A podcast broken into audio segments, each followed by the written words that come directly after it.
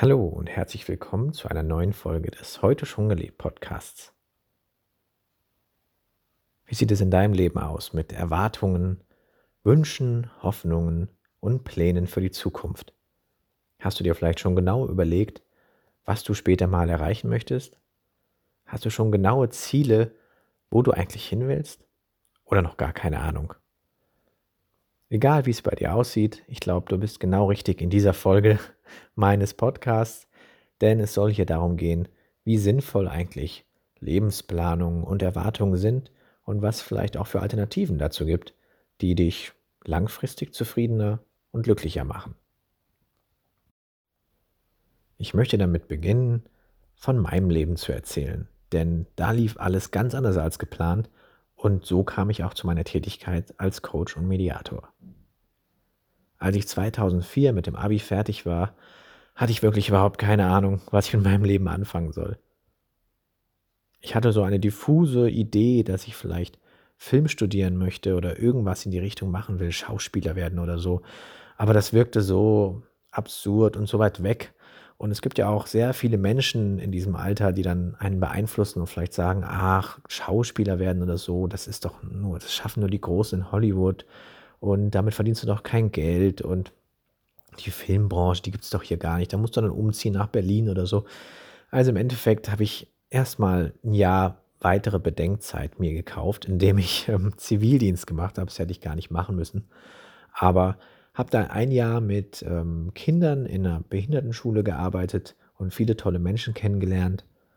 Und nach dem Jahr wusste ich immer noch nicht so recht, was ich machen will, aber es gab da so eine Privatschule in Frankfurt, bei der ich mich dann schließlich angemeldet habe für einen Studiengang namens Digital Film and Animation. Das war auch erstmal ganz cool.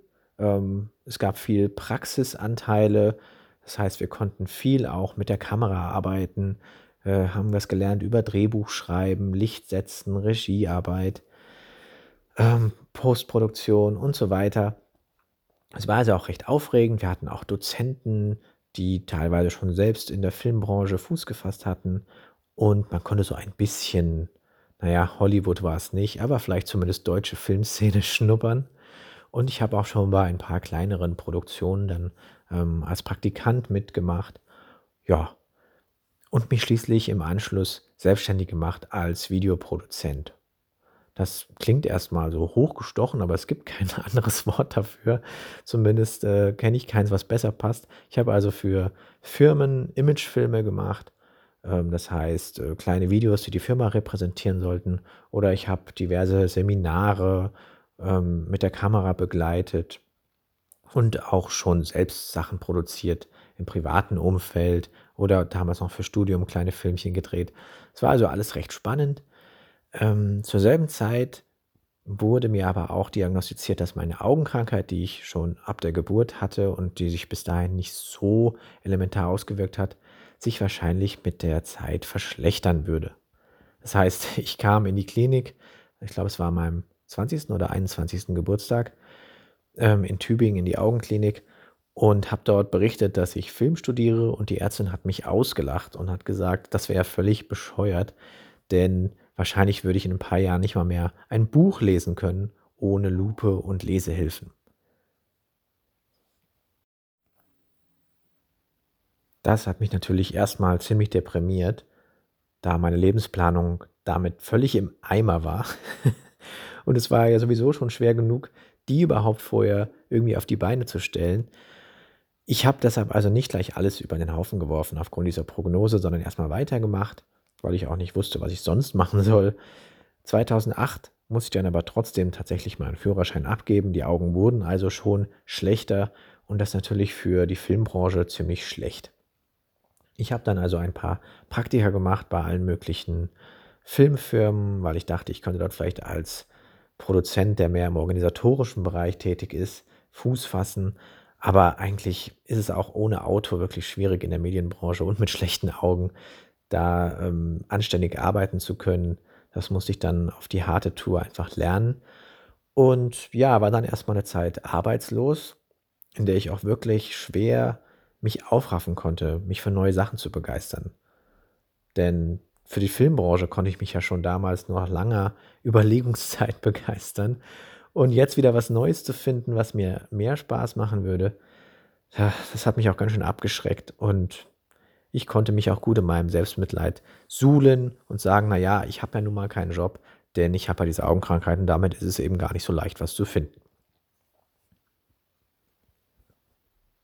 Trotzdem habe ich mich dann irgendwann aufgerafft und mich beim Arbeitsamt nach neuen Jobs umgeschaut. Beziehungsweise da gibt es dann einen Integrationsbeauftragten oder so, der genau schaut, wie können Menschen, die eben irgendwie körperlich eingeschränkt sind, jetzt in meinem Fall durch die Augen, neu Fuß fassen und neue Berufe erlernen.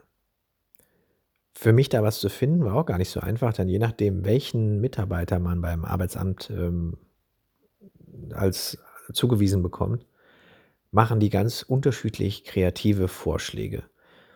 Also bei meinem Visus hieß es damals eigentlich, ich könnte hauptsächlich sowas machen wie ähm, Masseur, äh, Korbflechter. Was gab es denn noch so? ähm, ich habe nichts gegen den Beruf des Masseurs oder des Korbflechters. Für mich war es aber damals nicht. Ich hätte, hätte glaube ich, mich langfristig besonders als Korbflechter ein bisschen unterfordert gefühlt und war schockiert über die Vorschläge, die mir dort gemacht wurden, weil ich doch eigentlich was Kreatives machen wollte. Gut, vielleicht kann man das als Korbflechter auch, aber und was mit Menschen, das hätte man als Masseur auch, okay. Für mich war das auf jeden Fall keine Option und ich habe dann den Fachinformatiker vorgeschlagen, weil meine Augenkrankheit ist ziemlich speziell. Ich kann also am Bildschirm schon ganz gut arbeiten. Ich kann auch im Alltag mich ganz normal orientieren, aber bestimmte Sachen sehe ich eben schlecht. Zum Beispiel meine Farbunterscheidung ähm, fällt mir ein bisschen schwer und solche Dinge. Trotzdem kann ich vieles, viele Dinge machen, die mir dann vom Arbeitsamt erstmal nicht zugetraut wurden. Und ähm, ja, nach langem Hin und Her wurde der Fachinformatiker mir dann genehmigt und ich habe die Umschulung dazu angefangen. Also mit ähm, Ende 20 wieder in der Berufsschule zu sitzen, war für mich auch erstmal ungewohnt, aber es fiel mir dann doch ähm, recht leicht, alles eigentlich. Die technischen Themen und Mathematik war jetzt noch nie so meins. Das heißt, das war ein bisschen ähm, eine Herausforderung für mich in dieser Ausbildung zum Fachinformatiker. Aber im Endeffekt hat dann doch alles ganz gut geklappt. Und ich habe danach auch in einer Firma in Frankfurt begonnen, in der ich auch acht Jahre im First- und Second-Level-Support gearbeitet habe. Ja, und während dieser Zeit stellte ich irgendwie fest, dass das nicht das ist, was ich mein Leben lang machen will. Ich hatte nette Kollegen, ich hatte auch nette Kunden, aber eigentlich dieses Zwischenmenschliche war das, was mir am meisten Spaß gemacht hat. Das ist aber natürlich nicht die Hauptsache als Fachinformatiker, sondern es geht eben auch wieder um sehr viel Technisches. Das war natürlich auch klar, als ich die Ausbildung oder die Umschulung dazu angefangen habe. Aber mit der Zeit habe ich einfach gemerkt, ich will nicht fünf Tage, acht Stunden am Tag vor einem Bildschirm sitzen und Leuten dabei helfen, E-Mails einzurichten, Drucker einzurichten, äh, zu helfen, wenn das Internet nicht, Internet nicht funktioniert und solche Dinge. Auch von mir aus äh, anspruchsvollere Arbeiten wie Serveradministration und so weiter. Das hat mich alles nicht erfüllt und machte für mich einfach keinen Sinn und ich wollte irgendwas machen, was meinem Leben ein Stück weit auch einen Sinn gibt. Schließlich verbringt man ja ähm, sehr viel Zeit auf der Arbeit und das sollte einfach etwas sein, was mich erfüllt und wo ich morgens, wenn ich aufstehe, vielleicht auch Lust habe, das zu machen und mich darauf freue. Ja, aber im Prinzip hatte ich mich jetzt ja erstmal für diesen Beruf entschieden. Und auch wenn ich vielleicht gemerkt habe, das ist jetzt nicht das, was mich total erfüllt, gab es ja auch viele schöne Dinge an dem Beruf. Ich konnte zum Beispiel auch sehr viel Homeoffice machen, hatte deshalb nicht jeden Tag einen weiten Weg zur Arbeit zu fahren und so weiter. Das heißt, ich habe mich erstmal ein paar Jahre darin so ganz wohl gefühlt und es hat auch einfach so laufen lassen. Veränderungen sind ja auch etwas, was viele von uns erstmal aufschieben. Nicht umsonst gibt es das ja auch Coachings, wo Menschen hinkommen, die sagen, ich will eigentlich irgendeine Veränderung, aber ich weiß nicht so recht, äh, wohin eigentlich, in welche Richtung ähm, und vor allem nicht, wie ich diese Veränderung denn begehen soll. Mir ging es damals ähnlich. Ich habe irgendwie gemerkt, es füllt mich nicht wirklich aus, aber was will ich jetzt daran ändern? Ich habe jetzt die Umschulung gemacht, ich kann jetzt nicht gleich wieder eine neue Ausbildung anfangen. Naja, was man dann so für Argumente für sich selber findet. Und ähm, 2014 habe ich dann aber selbst ein Coaching begonnen bei einem Freund von mir, der gerade auch eine Ausbildung zum Coach gemacht hatte und fand das total toll, was es für Möglichkeiten bietet, ähm, was ich auch selbst über mich darin gelernt habe. Da bin ich ihm auch bis heute unheimlich dankbar für, dass er mich quasi darüber so ein bisschen in die Richtung gebracht hat, rauszufinden, was ich eigentlich für mich will. Und das war dann schließlich auch eine Ausbildung zum Coach.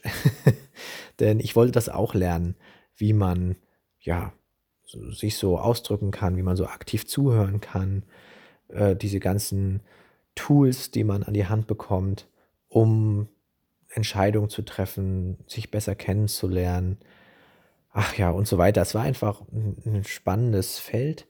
Und die Ausbildung, die ich dann gemacht habe, berufsbegleitend zu meinem Job als Fachinformatiker, hat mir auch einfach mega viel Spaß gemacht. Es war wirklich eine tolle Zeit, ähm, auch sehr praktisch. Man hat in der Zeit schon sehr viel Übung gesammelt in Rollenspielen, in ähm, Coachings, die man untereinander gemacht hat, in Mediationen, die man untereinander gemacht hat. Denn die Ausbildung hat auch eine ähm, Qualifikation zum Mediator beinhaltet. Deshalb bin ich auch zertifiziert als Coach und Mediator. Ähm, das war quasi aufeinander aufbauend. Ja, und als ich das fertig hatte, habe ich eigentlich gewusst, ich will damit arbeiten und anderen Menschen ähm, die Unterstützung geben, die ich ja bekommen habe, als ich das Coaching gemacht habe. Und vielleicht auch Menschen unterstützen, die ähm, keine Psychotherapie machen wollen aus diversen Gründen oder für die Psychotherapie vielleicht auch nicht das Richtige ist. Und ja, dann habe ich eigentlich schon während der Ausbildung begonnen, meine Selbstständigkeit als Coach und Mediator aufzubauen, habe das aber immer noch nebenberuflich gemacht zu meinem Job als Fachinformatiker. Und irgendwann habe ich dann beschlossen, den Fachinformatiker ganz an den Nagel zu hängen.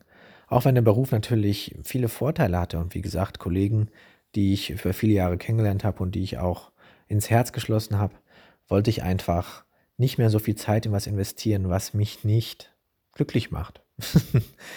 und deshalb bin ich jetzt heute ganz ähm, alleine und selbstständiger Coach und Mediator und konzentriere mich komplett darauf und bereue diese Entscheidung auch bisher nicht. Ja, man sieht also meine Lebensplanung, ähm, die ich irgendwann mal gemacht hatte, als ich 18, 19 war, hat sich überhaupt nicht bewahrheitet. Aber ich bin auch ganz froh drum. Ich glaube, auch in der Filmbranche wäre ich langfristig nicht glücklich gewesen, selbst wenn ich mit meinen Augen nicht die Probleme bekommen hätte.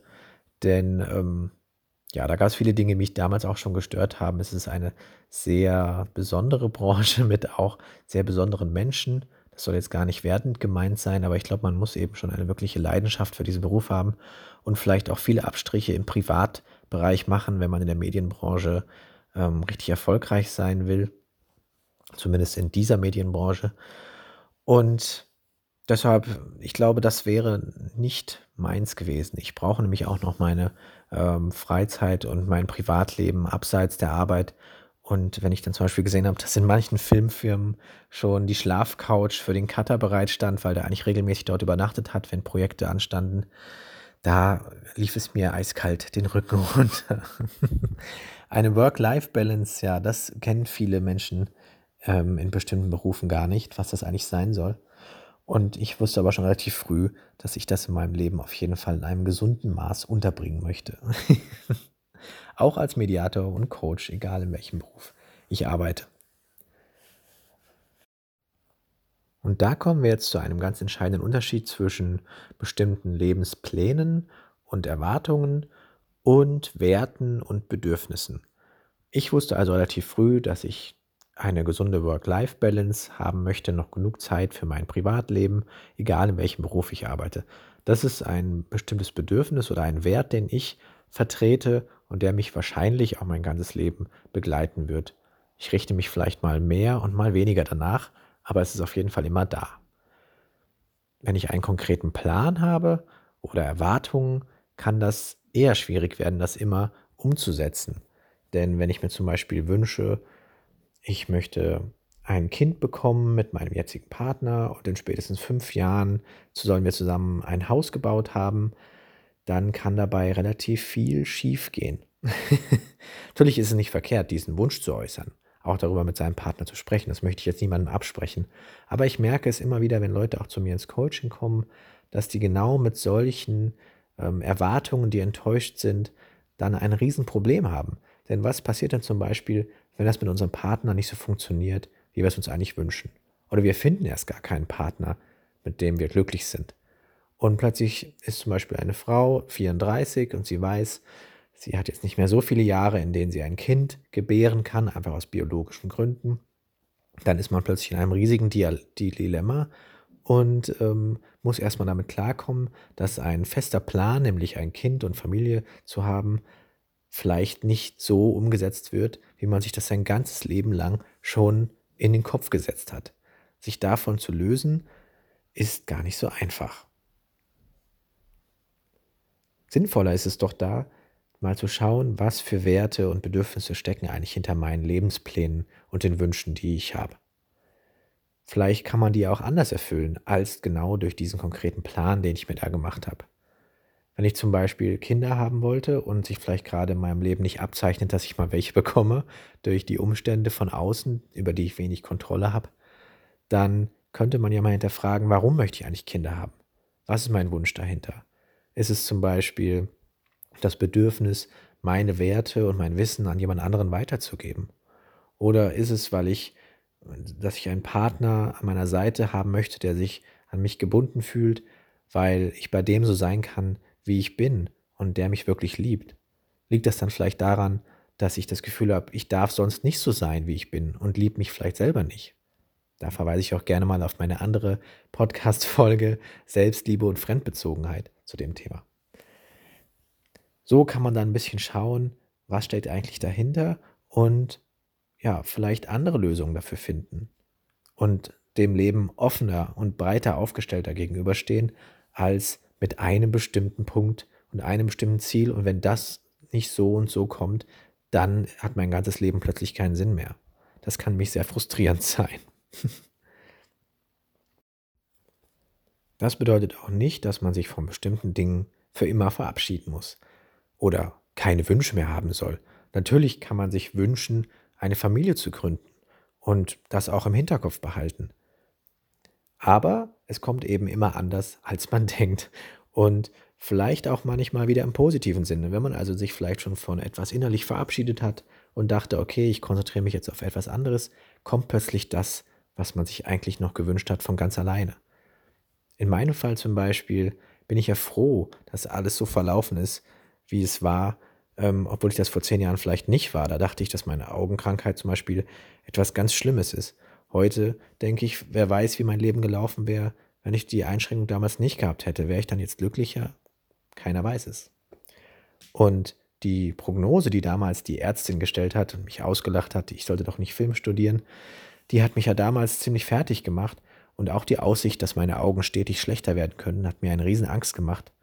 Ähm, aber eigentlich nur damals. Irgendwann hatte ich mich damit abgefunden, habe eigentlich wenig drüber weiter nachgedacht.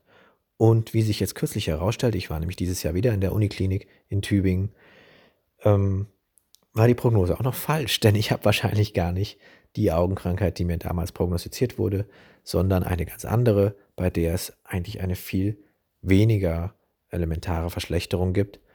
Das heißt, ich kann immer noch nicht in der Filmbranche arbeiten, aber ich habe wesentlich weniger Verschlechterung zu befürchten. Und da bin ich ganz froh, dass ich mir die letzten Jahre deshalb nicht irgendeinen Kopf gemacht habe, wo das denn hinführen könnte, denn das wäre völlig umsonst gewesen.